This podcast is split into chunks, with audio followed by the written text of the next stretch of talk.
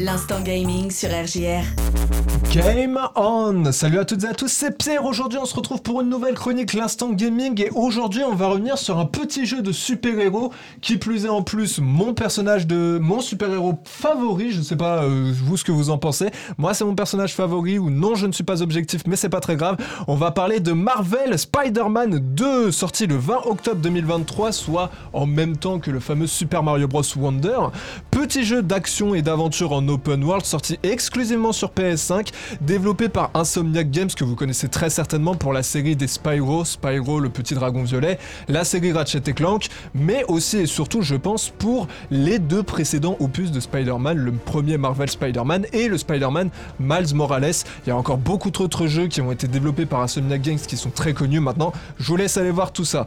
Et cette fois, Peter et Miles travaillent ensemble en tant que super-héros pour combattre le crime à New York dans un jeu extrêmement attendu après la réussite qu'ont été le premier et le deuxième opus de cette série. Pour vous dire, il y a carrément eu euh, des éditions limitées de P S cinq aux couleurs et au design de Spider-Man exprès pour ce jeu. Donc c'est ah dire oui. à quel point il a été, euh, il a été attendu, ce Spider-Man deux. Et aujourd'hui, c'est carrément un des nominés du GOTY deux mille vingt-trois. GOTY, c'est le Game of the Year, c'est euh, tout simplement le meilleur jeu de l'année et il fait partie des nominés pour cette année.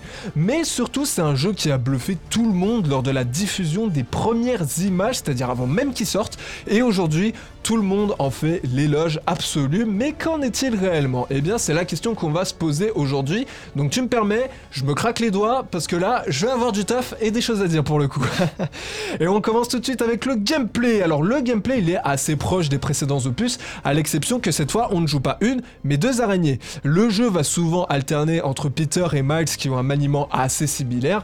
Nos tisseurs peuvent se balancer avec leur toile, les tirer pour immobiliser leurs ennemis, le tout avec un mode de combat toujours similaire aux précédents opus basé sur l'attaque et les esquive avec la barre de vie, les barres de concentration pour effectuer des attaques dévastatrices, ce genre de choses, tout ça c'est assez classique, c'est ce qu'on avait déjà vu dans le premier et le deuxième opus.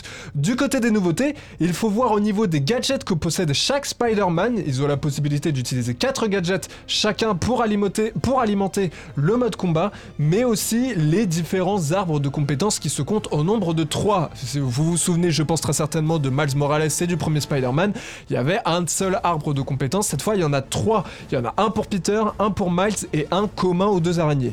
Le jeu joue donc sur une gestion des pouvoirs des héros, lequel allez-vous davantage améliorer, le tout dans une méthode pour débloquer ses capacités qui est plutôt classique mais qui reste toujours très réussie. Le reproche que l'on pourra faire à ce gameplay, ce serait le fait qu'il n'y ait pas de grosses innovations pour marquer la différence entre ce jeu et les précédents opus. On n'a pas la sensation d'une réelle suite assumée à travers le gameplay et on reste sur les sentiers battus. C'est le, le petit défaut qu'on pourra reprocher à ce jeu. Mis à part ce petit reproche, le gameplay est très maîtrisé et très réussi, toujours aussi nerveux et ça, c'est ce qui fait plaisir. Au niveau maintenant du level design, alors New York est toujours aussi splendide et toujours aussi varié en quête secondaire, bien mieux amené en plus que dans les précédents jeux, donc ça c'est une très bonne nouvelle. Le fonctionnement est sémantiquement le même, avec chaque quête qui apportera des jetons pour améliorer vos armes, vos capacités ou débloquer des costumes. Mais cette fois, il n'y a plus de tours à activer pour synchroniser la zone, un peu comme il peut y avoir dans Assassin's Creed, euh, mais cette fois, il, on, pour reconnaître les missions secondaires. Et cette fois, elles sont directement données sur la carte ou bien délimitées lorsque vous passez devant. Voilà, c'est vraiment... Il y a un gros symbole qui affiche euh, dans le ciel, hein, qui affiche que vous êtes devant une mission secondaire, voilà. Encore une fois, on reste très proche des sentiers battus, mais le tout couplé au gameplay nous offre toujours cette sensation de liberté propre à la série, toujours aussi exquise, tout simplement.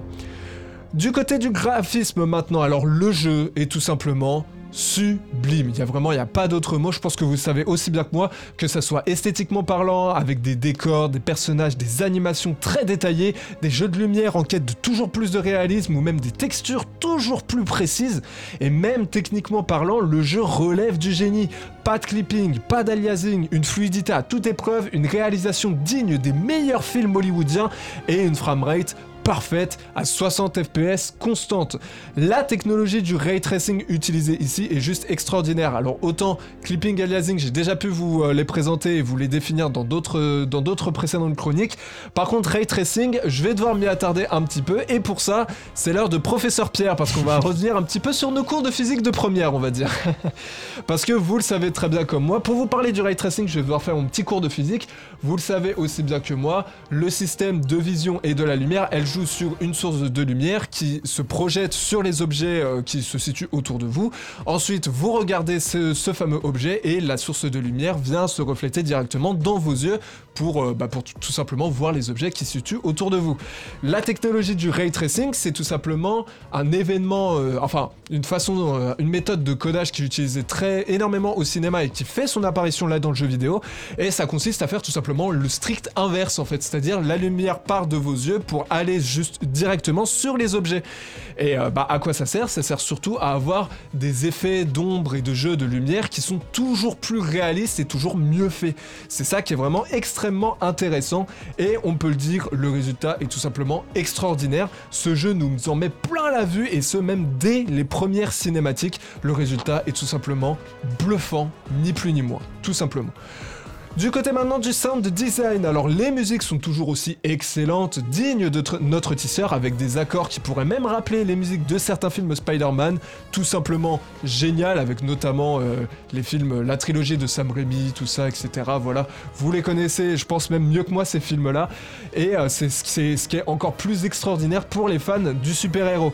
Côté bruitage maintenant, ils sont eux aussi toujours excellents entre les bruitages du lance-toile, du sixième sens arachnéen ou encore des coups ou des explosions, voilà, tout simplement sublime, rien d'autre à rajouter, ni plus ni moins.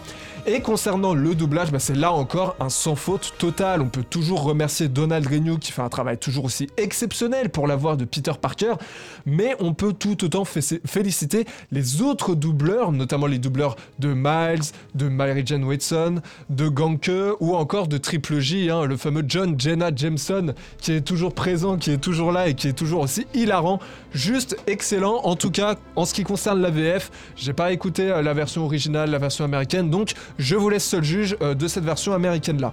Voilà. On passe maintenant à la durée de vie, alors comptez pas moins d'une vingtaine d'heures de jeu pour finir le mode histoire et encore une dizaine d'heures de jeu supplémentaires pour le finir à cent pour cent. Une durée de vie très cool pour ce Spider-Man deux, surtout quand on voit la quantité de quêtes secondaires qu'il y a et le mode histoire qui vaut toujours autant le détour avec de nouveaux ennemis que l'on n'avait pas ou peu vu dans des jeux Spider-Man, que ce soit Venom, Kraven le chasseur, l'homme sable, et cetera. Alors naturellement, je vous en dirai pas plus pour ne pas spoiler, même si j'ai déjà spoilé les ennemis qu'on va devoir affronter, mais bon, pas très grave. Mais voilà, la narration du jeu, elle vaut le détour, elle aussi, elle est géniale, rien d'autre à rajouter.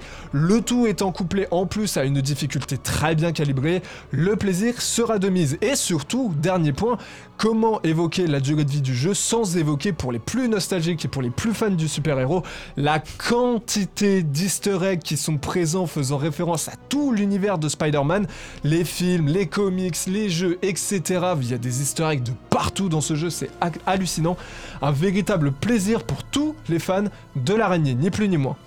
Petite conclusion sur ce jeu, bah écoutez, Spider-Man deux est un chef-d'œuvre et rude prétendant pour le GOTY deux mille vingt-trois pour le Game of the Year, avec sa réalisation à couper le souffle, son mode histoire génial et ses fonctionnalités très bien vues.